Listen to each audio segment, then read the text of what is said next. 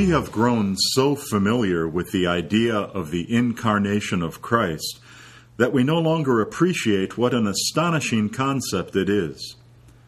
In the incarnation, the Son of the living God, through whom all things were made, becomes a human being and lives in the very world that was created through him.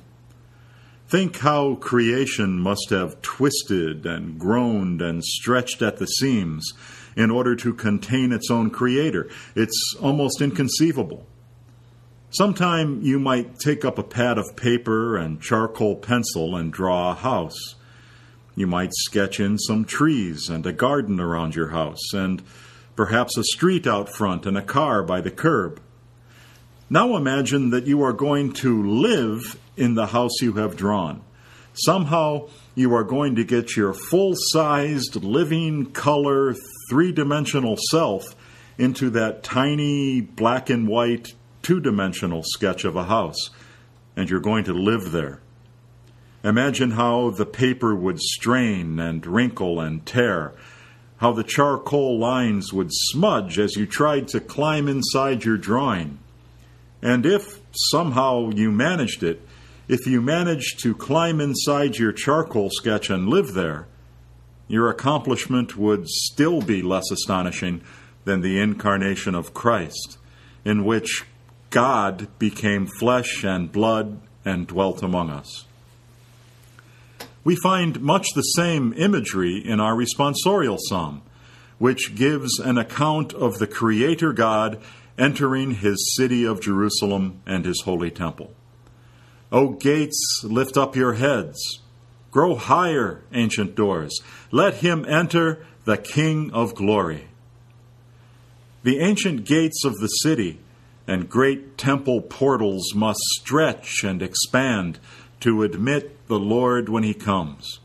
We can imagine great cracks appearing in the walls and showers of shattered masonry we can sympathize with the prophet Malachi who proclaims, Suddenly there will come to the temple the Lord whom you seek. Yes, he is coming, but who will endure the day of his coming? And who can stand when he appears?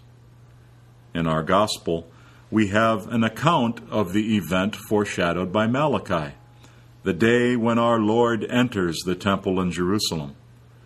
But on that day there are no warped joists, burst hinges, or broken lintels, because the Lord enters the temple as a forty day old child carried in his mother's arms. If anything, his arrival without concomitant tumult is even more astonishing. But however modest the circumstances of his arrival, the onset of the Lord does not pass unnoticed.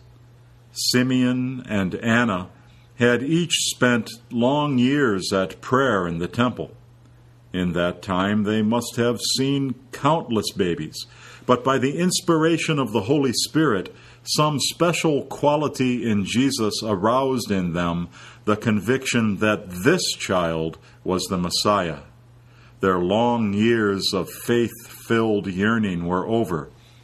They recognized him the anointed of the Lord had come. This feast of the presentation of the Lord is a celebration of that extraordinary moment of recognition. It is a moment worth thinking about because we are all invited to experience it.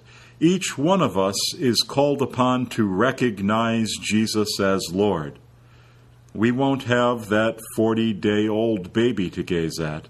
But the same Holy Spirit who inspired Simeon and Anna is with us, enabling us to recognize Jesus in the Scriptures, in the hungry, in the stranger, in the prisoner, and in the Eucharist we share.